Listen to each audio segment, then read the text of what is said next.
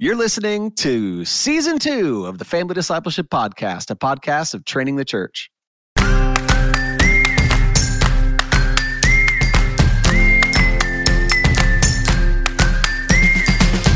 This is Adam Griffin, and before we get to our topic of the hour, let me first introduce my two lovely co-hosts. First, my church worker role model, Miss Cassie Bryant. How you doing today, Cassie? I'm doing great. Thanks for asking. Good. Glad to be back with you for season two. Me and too. of course, today we have with us the lady who's so much more than a trophy wife, Miss Chelsea Griffin. How you doing Best today, trophy Chelsea? wife you'll ever have. That's right. Yeah. My first wife, Chelsea. And Cassie Bryant is a role up? model. You're right. She is a church worker role model, a church Oh, worker, and a role model. She's all of them. Yeah. So since on today's episode we're talking about modeling, I thought maybe we could start by uh, revealing maybe who your childhood role model was. Who was somebody maybe on television or in sports, politics that you looked up to and you thought, man, that guy, that gal, they're doing it right. Who is that for you, Cassie? Who's your childhood role model? I mean, Kerri Strug, probably the Olympic gymnast. Oh, But then the Pink Power Range also, Power Ranger also held a pretty special place in my heart as a small child. Those are both gymnasts, kind of right? Wasn't the Pink Power Ranger kind of like the one that did all the flips and stuff? Oh yeah, I think she was. Were you Yeah. really into gymnastics as a kid? Was that a thing? I think I wanted to be. I don't. I don't even remember if I. I think I did do gymnastics for a little while. Chelsea's always it told me that the ability to do a somersault is connected to the ability to read somehow. Is that right, Chelsea? And I had a lot of trouble with somersaults That as makes a kid. sense. Are you better at them as an adult? No, Can I'm you sure do I'm not. Oh. No, I, Well, I cannot go you're an- forward. forward roll. I can do the log roll though, like nobody's business. You get me You're an overcomer because watch out. somehow you, you read now. So yeah, got that somehow going. I'm literate. Uh, Chelsea, who is your oh, childhood man. role model? Um, I don't care about baseball now, but I loved all these like baseball players when I was a kid. I loved uh, Chipper Jones from the Atlanta Braves. Oh, But I mean, I don't know if they were really role models. You know, uh, uh, was it big- Frank Thomas? Wasn't the no, big Hurt no, the big hurt played for the White Sox, and I didn't, I didn't really Right. care about him as a kid. You know, I really like that as far as like female athletes that could be seen as a role model. You know who I thought was so cool was Marion Jones, and she was an Olympic athlete and won all these gold medals. But then I Yeah. think it came out later that she was. I think she was juicing. I think didn't didn't that?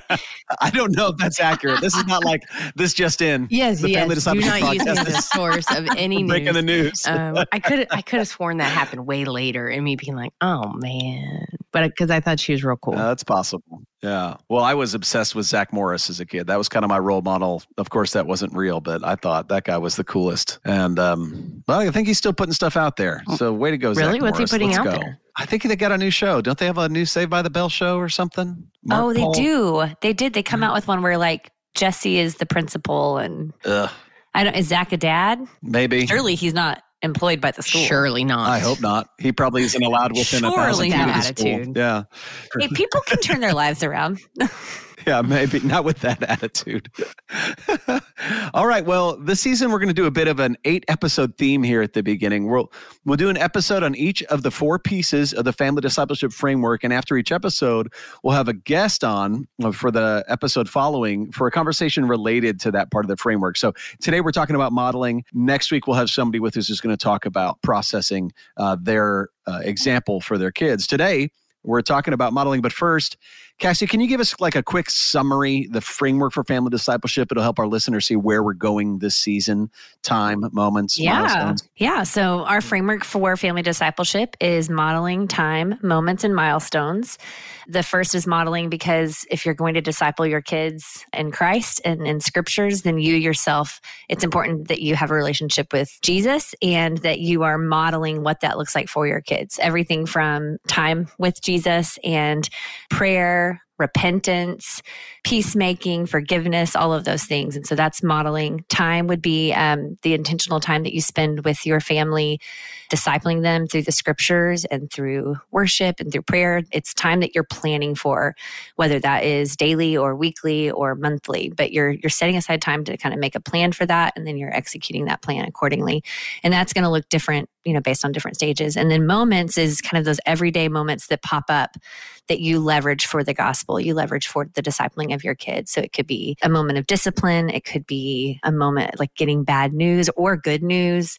And so it, uh, oftentimes that could be celebrating something or disciplining your children or grieving something even and just you're using those moments to talk to your kids about what is true and what scripture says. And then milestones um, we kind of see those as making and marking the really kind of monumental things in the life of your kid that they can look back on and see god's faithfulness. And so they're kind of the ebenezers and you both make those milestones and you can also mark natural milestones that that occur Great. I'm so looking forward to talking through each one of these a little bit more in depth as we go. Chelsea, uh, can you help us kick off the conversation today about modeling? Why is having a personal faith a critical component of leading your family? Why is it important for parents themselves to be believers if we want to be leading our kids? Because you cannot impart what you do not possess. Come on. Oh, no, come I've on. heard you say that, Adam. Uh, Oh, it's it's Howard Hendricks. Somebody Yeah, else said that book. first, but yeah. so, uh, which just means I've heard you say it. No, that's true though. You cannot impart something that you do not possess, right? And so if it's a reality that my greatest joy is my union with Christ, if that's where my truest identity is, that's where my hope is, that's where I gain freedom. I want my kids desperately to have that same freedom and I need to have it too. And I need to be able to model for them what that looks like. And um, I want them to see something really great that there really is freedom in Christ, that there really is joy in the midst of grief, that we have hope in a broken world. And so that needs to be true for me um, before I could possibly try to tell my kids about it. Right. If you if we want you leading your family, but you are not yourself investing in your own spiritual walk, then it ends up being some uh, vicious form of uh, hypocrisy, uh, speaking out of one side of your mouth.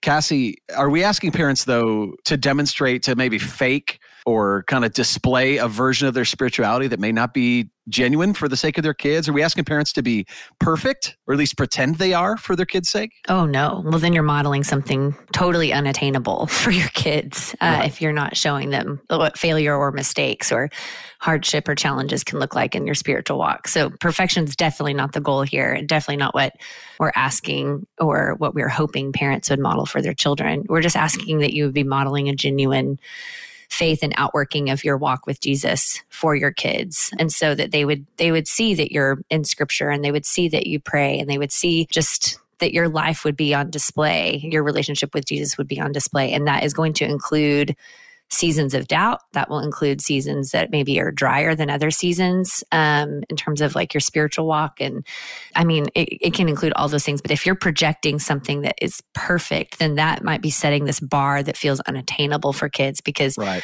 I think they know pretty early on that they're not perfect and that that's not, you know, that then they now feel like they have to project a perfect thing. So, Right. I love that. Since we're going to be raising kids that will themselves be imperfect adults trying to follow God, how could we model for them what it's like to be an imperfect person Mhm. following God? So that means it's going to involve repentance. That means it's going to involve us working at some things that we might feel like we're failing at.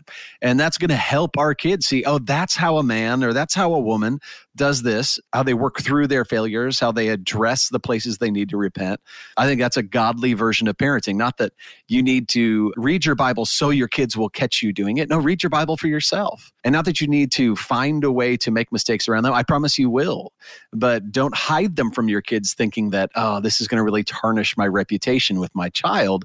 No, use your own failures as an opportunity to show your kids how a man Yeah. or a woman fails. Chelsea, if someone took a look at your calendar or they read a transcript of everything you said, which I would love to do, if they read everything you said in a week, what do you think people would conclude? If that was the access they had to your calendar, everything you had to say, what would people think is the most important thing going on in your life? Yeah, life? so I feel attacked by this question. I'm so glad he asked you and not me. and I just kind of wondered if this is actually like an intervention where you and Cassie are like, well, we want to talk to you about some things. Oh, Uh, we got caught. Your impersonation of me right there is, was spot on. I want to talk to you about some things. I was saying it in my own voice. When I impersonate you, Oh, I'm like, okay. oh, we got to talk about some stuff. Man, I mean, yeah, that really does feel convicting when you put it that way. Although, you know what? Some weeks I do okay. well, also, do we calendar everything that we do No, right. spiritually? Do you, um, Adam? I, I wouldn't be shocked if Adam does, where you like fit it into your calendar. But I feel like I only use my calendar for work and other stuff. But I can see, I see the well, just how about if somebody got to see everything you, what, what's a typical week for you? What would they say is really important Yeah. to Chelsea or to Cassie? Um, Yeah. You know, I think on the surface, because this takes up a lot of time in in families. Someone might say, "Well, family logistics are important." You know, getting kids to school yeah. and going to work and figuring out the schedule of sports and dinner and stuff like that. But I hope our kids can see that the Lord is important to us.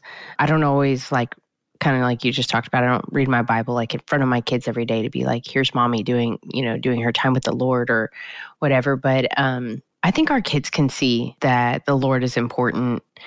Last week oscar and i both had a cough so i was explaining to gus why we weren't going to church and he said he said why aren't we going to church? Is it because that kid in, in theo's class is having a birthday party and I said, "No, we we go to church every week, even if someone's having a birthday party." And uh, that's not really like some militant thing. I understand it's not it's not illegal to skip church, but I thought it was funny. Like, yeah, no, we're not skipping the opportunity to worship to make it to a kindergarten birthday party. But I hope the birthday party's great. But no, we're not. Yeah. But no, I think our our kids can see from our day in day out just the fact that like our kids really they would have a really hard time if we were ever like okay let's all go to bed and we hadn't read the bible together as a family and we hadn't worshiped together. And even in in their immaturity it mm-hmm. might just be like i don't want to go to bed yet so let's claim you know that that time's really important to them. But i think honestly they would just be like oh no are mom and dad okay because it would be so unusual yeah. for them to go through the normal course of the week without seeing us make time to go to our home group serving at church mm-hmm. and yeah. And like, yeah. I mean, like Adam, you going to dinner the other night, you know, with someone who doesn't know the Lord, but wants to know about the Lord. You know, they got to just see you do that. They know that that's just such an important part of our life. Right. I, I, I, hope that comes through. I hope that that rings true with our kids. I also know there's a lot of other priorities we have in our life, and certainly a lot of mm-hmm. families have those. They would see that we're trying to get our kids to sports practice and trying to get our kids to their games, trying to mm-hmm. sit down to watch the football teams we care about. Uh, we want to hang out as a family. We we go to sleep at a reasonable hour. There's a lot of priorities we have in our life. We get them to school on time, and I think a lot of times parents, when it comes to some of the the framework that we're going to talk to in in its entirety, whether it's modeling or time moments or milestones, time is like just the literal of the time you have is one of the biggest issues we hear from parents. Like when do you have mm-hmm. time for that? And modeling is such a beautiful thing because you're like anytime you're around your kids, they are seeing you model what you believe a Christian should be doing in that circumstance, and hopefully then repenting where you fall short. But of course, inconsistencies, hypocrisy, that can be on full display too. Cassie, I asked Chelsea a pretty vulnerable, hard question. Let me ask you one. It, do you see any inconsistencies between what you tell your kids is right and what they see you doing or saying? Oh, yes. Yes, I do. Also, they see it and they're at the age where they just start calling me out on it. like, but mom, you said this, yep. but we're doing this. It's like, oh, great.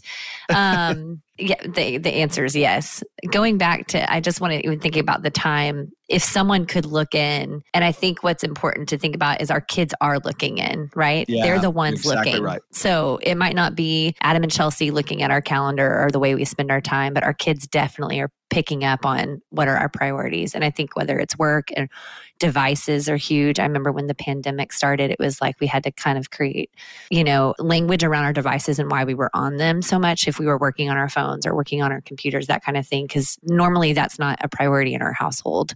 Mm. Um, but all of a sudden our kids were like, gosh, your phone is out a lot, mom, or you're on your phone a lot, or that type of thing. The kids are watching. And that's why modeling is so important because they're little sponges. And even if they're not seeing you read your Bible, like what you just said, Chelsea, like you're not necessarily like opening it up when they wake up and come out and you're reading it, but they're going to hear you narrate or even talk about what you read mm-hmm. or what God's teaching you, or they're going to hear Adam talk about why he's going to dinner. It's not like, hey, dad's going to dinner, but like you're leveraging what why you're going to dinner mm-hmm. with that unbeliever and what your your hope is for him in a way that your kids now know why that's important and you're modeling you know? And so it's it's not just doing all the right things but i think it's kind of like talking about it and explaining it why why we do what we do and why we're prioritizing what we prioritize. Yeah.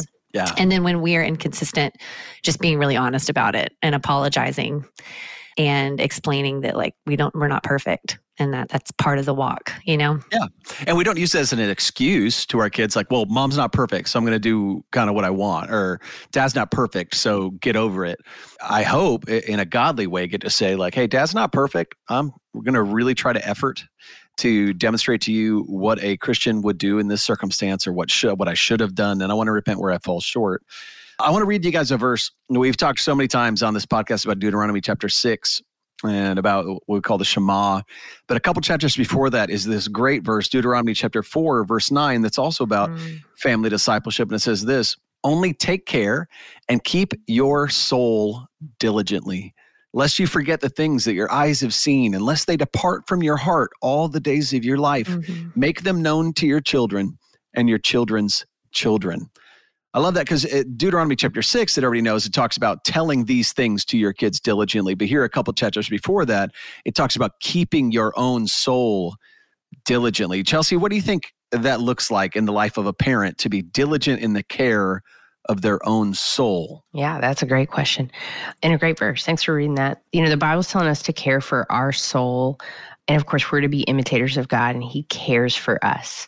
And so, yeah. one of the ways we so obviously care for other people is with our presence, right? To draw near. And so, if we yeah. think about the Father caring for us and then how He would want us to imitate Him and also care for ourselves, I think one of the biggest parts of that is drawing near to God. Um, and so maybe people who haven't been walking with God for a long time, when you think about like, what does that mean? That sounds really vague to say, like, we'll draw near to God or have communion with Him. We feel close to God when we worship Him, when we pray, um, when we're in His Word, when we study His Word and try to apply it to our lives, when we are in fellowship with believers um, and just have opportunities to encourage each other with the truth that we know. And so that's powerful for me to get to be around women and either hear their struggles or just be able to just kind of share truth right back with them and then back to me so that we can be built up in our faith. Um, and so individually, you know, that looks like the disciplines of Christ, solitude and prayer and fasting, um, worship, um, with the body that looks like serving others, encouraging others, studying his word, corporate worship, stuff like that. That's great. You're talking about a category of things we would mm-hmm. call spiritual disciplines, things mm-hmm. that you're disciplined, consistent in, what's your rhythm. And I know parents, when we talk about spiritual disciplines, the first thing parents often think of is either guilt, which we did a great episode last season on parent guilt, or they'll think about how they don't have time. They'll think about the challenges maybe they face. Cassie to speak to our listeners about that, what do you think are some of the biggest challenges that parents are facing when it comes to spiritual disciplines for them personally? Oh, I mean, time, like mar- like your margin, it feels so thin when you've got kids and and then I think distraction, like it's just easy to get distracted. And it's hard. I don't know about, I mean, every family is so different, but our family doesn't have like a daily rhythm per se because like our kids go to school two days a week and I work different days than Eric works. I mean, similar to you guys. So we're kind of like every week is a little bit different. And that yeah. can create like a sense of inconsistent, I don't know, chaos sometimes, which can make it hard to like fold in those disciplines. So for me, it's an early wake up time, even if I don't have anywhere to be early. Like it's get up and then I like to be active because it wakes my brain up first. And then it's get time in the word or get time in prayer that's extended and uninterrupted just to set me up for my day. But one of the greatest deterrents that could be I mean, like, I can't anticipate if one of my kids is going to get up in the middle of the night and be up for an hour or so, mm-hmm. or is sick, or I'm sick. I mean, and all it takes, I'm so bad about this. I'm an all or nothing person. So all it takes is one interruption like that, and it throws me off. And then I take, like, you know, a month off from like getting up early or something, you know. And so, I think those interruptions to the rhythms and then the distractions, yeah. which is where I think accountability really comes into play in doing this in community because then I know I have people that are going to ask me, How's that going?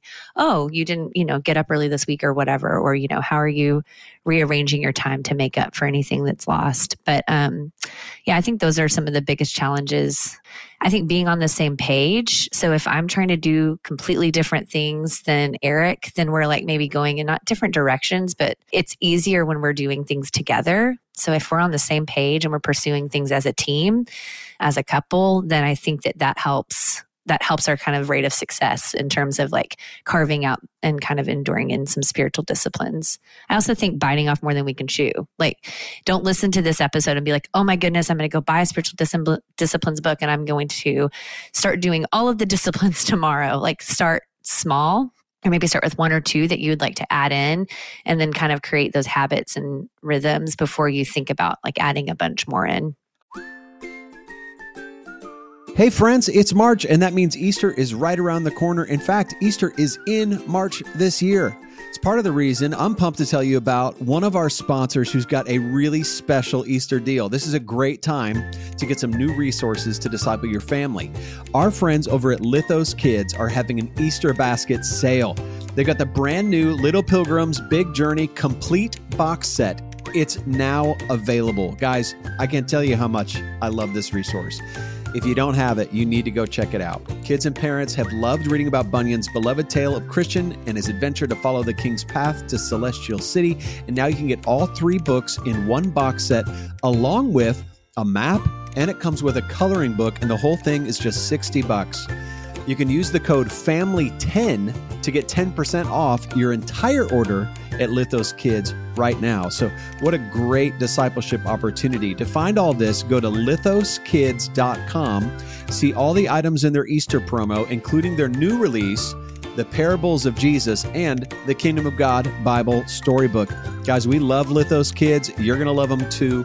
Go check it out today, lithoskids.com, and remember the promo FAMILY10 to get 10% off your entire order.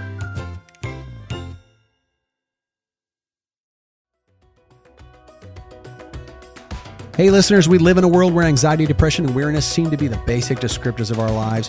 For many of us, our calendars and our plates are overfull, yet our lives still lack joy. But it doesn't have to be this way. Jesus invites you to have true and abundant joy that's only found in Him. In John 15, Jesus reveals three very surprising pathways to finding this type of joy. You can discover these pathways in the new book, Overflowing Joy, by author and Bible teacher Tara Dew. This is available at lifeway.com and you can save 40% off with the code JOY40. Again, that's J O Y, the number four, the number zero, at lifeway.com. The new book is Overflowing Joy by Tara Dew. Check it out. Love that. I love the idea that, or the wisdom that you're offering there of how it works for you as a couple, and then maybe pacing yourself, maybe is too even light of a word, but thinking about this wisely like Cassie, you get up early to go work out all the time. If you asked me to do that one or two days in a row, I'd be so sore I couldn't work out the rest of the week. So what would it look like me to ease into that kind of discipline? I think that's what we would be great advice for a parent as you're thinking about adding mm-hmm. spiritual mm-hmm. discipline is not to fast for a week. Try fasting for a meal, you know, instead of uh, saying I need to read the Bible, uh, the entire Bible in this month you're saying i'm going to read a chapter a day and see where that gets me and there's certainly a lot of helps and resources out there we can talk about that more here in a second but i love the opportunity we get on this podcast to encourage parents that might be struggling in these areas and chelsea i think you're so good at this so for the parent who might be saying right now i'm i'm too busy to have the spiritual life i want or i'm too uneducated or unprepared to pursue the things you guys are talk about or i'm too anything like fill in the blank with anything what encouragement or challenge can you offer the parent who has a lot of uh, what we maybe even would say like yeah those seem like legitimate challenges or uh, big excuses? Sure. Well to anyone who's too busy you know the lord gave us all the same 24 hours in a day. He didn't give some people more time and and some of us just get a few hours. Everybody gets 24 hours in a day and seven days in a week and the scriptures don't tell us exactly what to do with every minute but it, it's clear that god made us people that need to rest so we have to rest and it does seem like uh, we're supposed to work in some regard whether that's taking care of our homes or our kids or serving in some way but the bible says god has good work set out for us to do. So there's some things you know we have to do with our time but it's just not true that any of us are too busy to do anything, right? I think I'm too busy to work out sometimes, but that's not really true. The reality is, I didn't prioritize it because I didn't want to do it that much. so that's different than yeah. saying I didn't have time. Yeah, it's just that I didn't want to. You know, for someone that feels discouraged, feeling like they are not, they're not where they want to be in their faith, feeling like they kind of don't know how to do some of these things. Like you said, Adam, there's tons of resources and help, but you know, a really great resource is the church, you know? And so if there's someone that you know Amen. that um, you feel like they know their Bible really well, you know, that you don't have to take time from them for the rest of their life, but to meet with them a couple times and say, can you just show me how, you, what, it, what you do when you spend time with the Lord? Can you show me how you study your Bible? Can you just teach me some things? Or if you know someone who's really diligent about memorizing scripture or someone who's really seems seems like they really flourish in their prayer life, ask them about that. But some things, you know, that we model for our kids, are easy, really. And so I want to encourage people with that. That's easy. You know, if you're driving the car, like we can put on worship music and we can worship. If we are, you know, we pray with our kids every day on the way to school. It's like you're going to school anyway. So it's not like we said, eh, okay, children, like there's this special prayer ritual we have to do and make this separate time for it or put it on the calendar. No, whenever we turn into the school parking lot, we just start praying for their day and we pray for their school. And so yeah. some of that stuff really is easy. And I want people to feel encouraged by that, not not condemned. Some of this can be really, really right. easy. Yeah, because in Deuteronomy mm-hmm. it says as you go. It's not saying like carve out hours to spend sitting and on your knees. And I mean, you know, time like that is beautiful, but it's that's not happening daily for parents that yeah. have full lives. They're saying as you go, as you cook, mm-hmm. as you drive, as you yeah. you know, do all the things.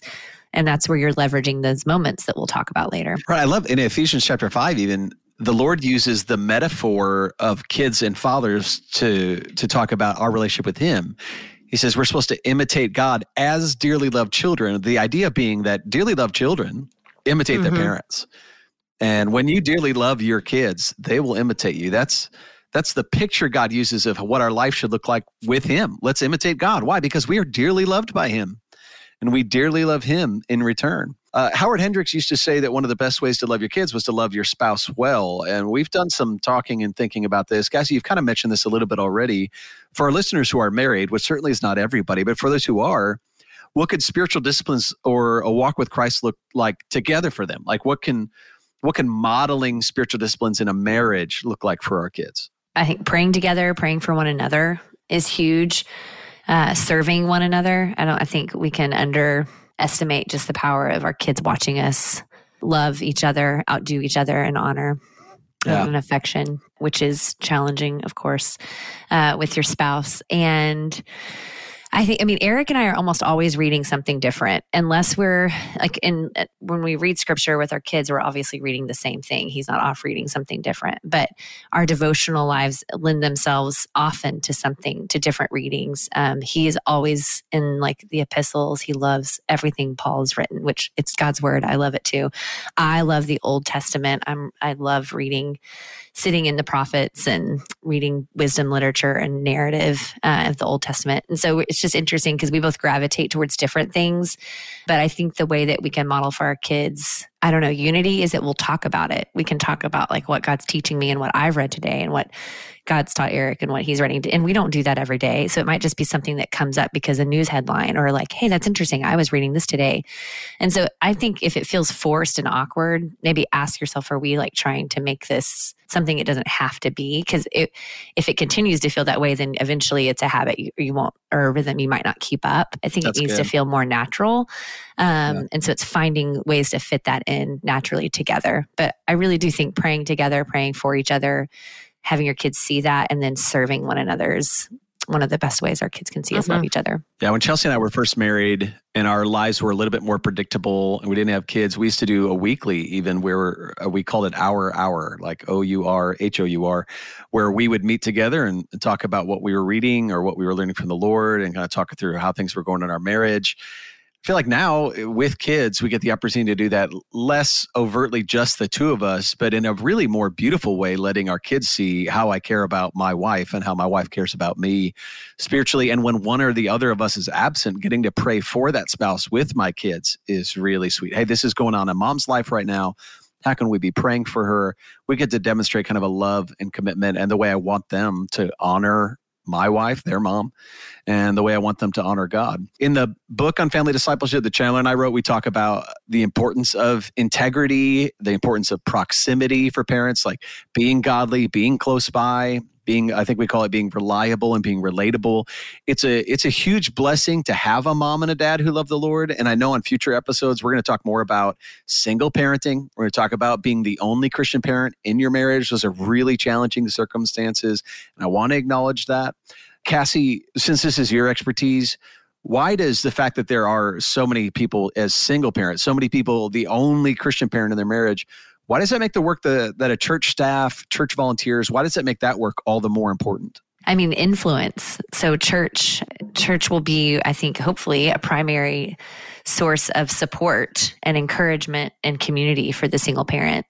And it will be additional influences into the life of those kids, whether it's through the com- a community group that that single parent's walking in or the volunteers who have just really been trained and uh, who have a passion for sharing God's love with the next generation.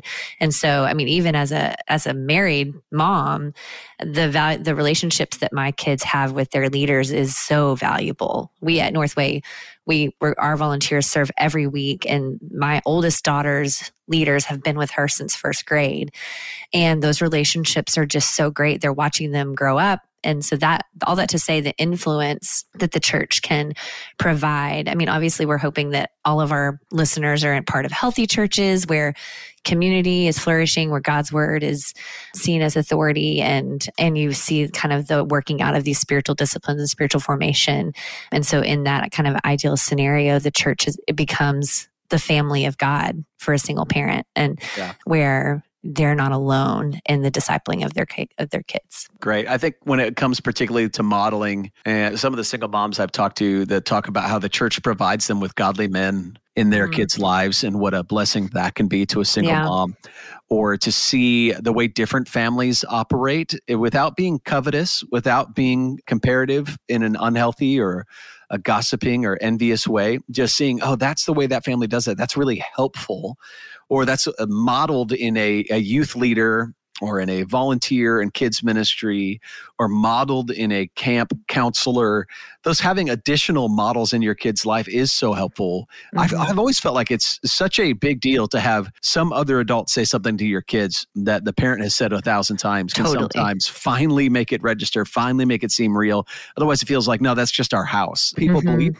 yeah uh, let's get personal for a minute and talk about our own homes. Chelsea, what do you think the Griffin boys are seeing in us that you hope they learn to imitate? And the other side of the coin, too, what do they see in us that you hope they don't continue? So, what are hmm. they seeing in our house? I, I honestly, I, I hope that they see a lot of good things in our house, godly things. I know our house is not perfect and our house definitely a little disorganized. We don't there's no charts like on the wall. Like I love it when I see that in people's houses, like the charts with like chores and like things like that. I'm like that is really neat.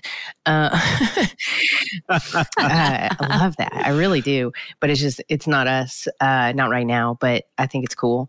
Um, our boys don't have a chart, but sometimes I'm like, hey y'all clean your bathroom. It looks like a gas station. And then they clean it and then later i'm like hey you should clean it again. And they're like again? We cleaned it one time.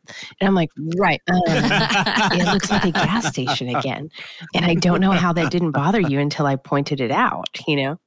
Anyhow i really hope that our boys as they grow older, I hope that they can see that our faith is genuine and that it's lived out and that that can be really fun and adventurous. I hope that our boys see a really genuine love for people in our lives. Um, that mom and dad have friends and that we have people that we care about. Um, Adam and I do premarital counseling a lot in our home, and our kids are kind of running around playing while we do that and they see that in yeah. us that it's it's so important to us to to help prepare couples to have great marriages. They see us praying with these couples. We try to open up our home. Our home is is not fancy and cool with like a open concept or it does it does not look like it does not look like joanna gaines has been here. And uh, and she hasn't. And she your hasn't. house is, your house is great. You're very hospitable. Your home but we love hospitable. we love Thanks. that we're that we have a house and we love to invite people into it. And so our boys can expect and, and they i think delight in it that on thanksgiving that we we put out open offers all over the place that if anyone doesn't have somewhere to go that they can come to our house. And so a lot of times on Thanksgiving, there's people at our house who have never been to our house, or people we're meeting for the first time because they're a friend of a friend or something. But um, our house is always filled on Thanksgiving or any other holiday, Easter. One day on Father's Day, we just had so many young singles just come over after church there whose parents didn't really live around here. And so Father's Day seemed like a day to go out to lunch with your dad. Um, but we had a lot of people over who were distant from their dads for one reason or another. And that was a really sweet day. Um, and I hope our kids just see that that our love for the people in our church and our love for the people in our lives is genuine and that it stems from the love that Christ has shown us. And so they see a mm. lot of different people over here all the time. And that's I good. hope that's just, and I, I, really do think it's something that they love. Like they show a lot of excitement when we're like, hey, these people are coming. And they just, you know, we had this guy come and stay two nights with us over Christmas. And I, I don't know if I'd ever met him before, Adam. Uh, just, yeah. and like, yeah. I think it was day of or day before where you're like, oh, yeah, he's coming to stay with us. I was like, great, sounds fun. and um, we got to know him and our boys just, our boys just jump into stuff like that. They're like, yeah, let's get to know this guy and hear what's going on in his life and pray for him and just be a, a place where he feels safe and he can come and rest here for a couple days, you know? And so I, I hope our boys love that and want to imitate that. What are they seeing us that you hope they don't continue? What do you think they're seeing in Adam and Chelsea Griffin that you really hope the next generation of Griffins gets to put to death? I mean, they could have charts in their home when they grow up. And really, I, I mean, honestly, our house is a little disorganized. I can and, see Oscar with the uh, chart. oh, it doesn't sure. really bother me much, but I'm not the mom that can be like, y'all's room needs to be perfectly in order. Because if they come into our bedroom, they'd be like, well, this is a mess. And I'd be like, yeah, it's just kind of like how I like it. because um, I'm old enough now to yeah. know like that's just really not me to be like hyper organized and have like things just aren't in perfect order in my life or in my house. And I don't think that that's really the worst thing, but maybe it'd be neat if they yeah. were more organized or something. But our lives and our jobs don't lend itself to like really routine scheduling and organizing of tasks and duties and stuff like that. I mean, on a more serious note, uh, just yeah. to be like more vulnerable, I'll say that I can bring home some negativity that I hope that I want yeah. to be better at. I want to keep growing in that, and that what comes out of my mouth would be only for the building up of those who hear instead of complaining mm. about you know something at work or something yeah. somewhere you know someone who inconvenienced me someone that bothered me that's something that i want to see put to death in my own life for God's glory, my own joy. And I definitely don't want my boys to pick right. up on that and to say, okay, you you can be um, nice and kind out of the house, and then when you come home, you get to complain about everything that bothered you. That's the same thing that crossed my mind for our home is that I feel like sometimes we are we are critical about people that our kids know, sometimes even, uh, but certainly about our workplaces, the church we go to. But more often than not, it's t- it's like customer service people at a restaurant or at a store I've been to, and I will just tell a story about. Basically, we're there the moron, and I'm brilliant.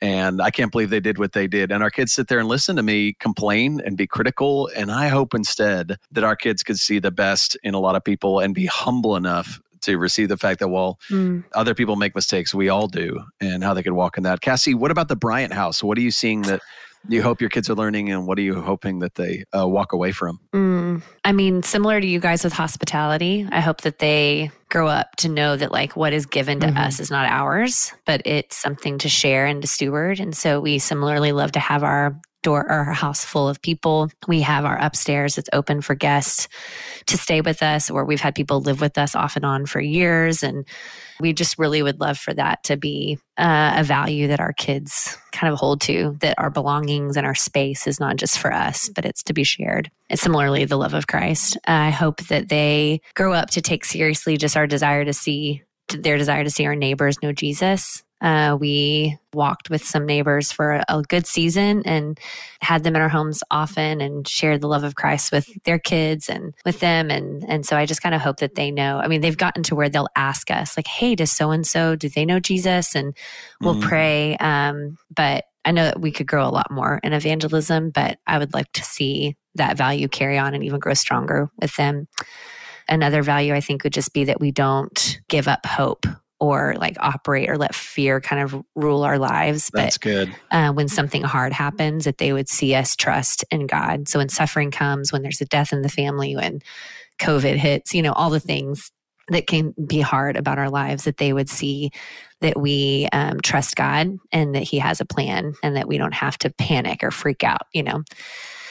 As for things that I hope don't continue, I feel like that list might be longer. Mm. Um, mm I well, I was going to start talking about maybe some anger and impatience, but before yeah. that, I hope that they grow up comfortable asking for forgiveness because I, I do think that we model that well. Um, And I hope that they kind of learn that and that they are quick to kind of recognize when they're wrong and apologize and ask for forgiveness. We, I have kind of a control bent that I would love to see end with my generation, a desire to kind of control my circumstances and the things around me. And, and so, and when I don't feel like I have control, I tend to get angry. And so mm. we're working on that. I've been working on that for a while. And this year, I mean, really since October, November of last year, we have been praying and just trusting the Lord for deliverance for that. And then just praying our house would be a house of peace and that our girls, their lives and their homes someday would be kind of um, just covered in peace and that they wouldn't have the same kind of frenetic energy that I have when I think feel like things are spiraling out of control, whether it's their behavior or just circumstances or I burn dinner or whatever it is. But but yeah, I think that that's something I would really love to see die with my generation. I think the other thing would be we we do value comfort, kind of put a high value on our comfort, and and I would love to see them be willing to be more uncomfortable and maybe I mean, I pray that they they're like I would love for God to send them to the nations, which I feel like is a risky prayer because I'm as a mom, I would hate for them to be that far away. But to me, I feel like that's an ultimate example of really just forsaking all that's comfortable to go and share the good news of the gospel. And so we'll see what God has in store for them. But that's my hope. Well, ladies, thank you so much for being that vulnerable for a few minutes there. I hope that is a big help to a lot of parents. There's certainly some things in my own heart, similar to what Cassie's sharing about my temperament, that I wish weren't what I was modeling for my kids. And I want to be more repentant. There's some things in our household that we do together that I hope our kids do a better version of, even if I like it right now. And I, I'm a strong believer that if you want your kids to learn something, one of the best ways for them to learn it is for you to learn it. So if you want your kids to be patient kids, then you learn to be a patient father or a patient mother. And if you mm-hmm. want your kids to be gentle and kind, then you learn to be gentle and kind in and around them and to them.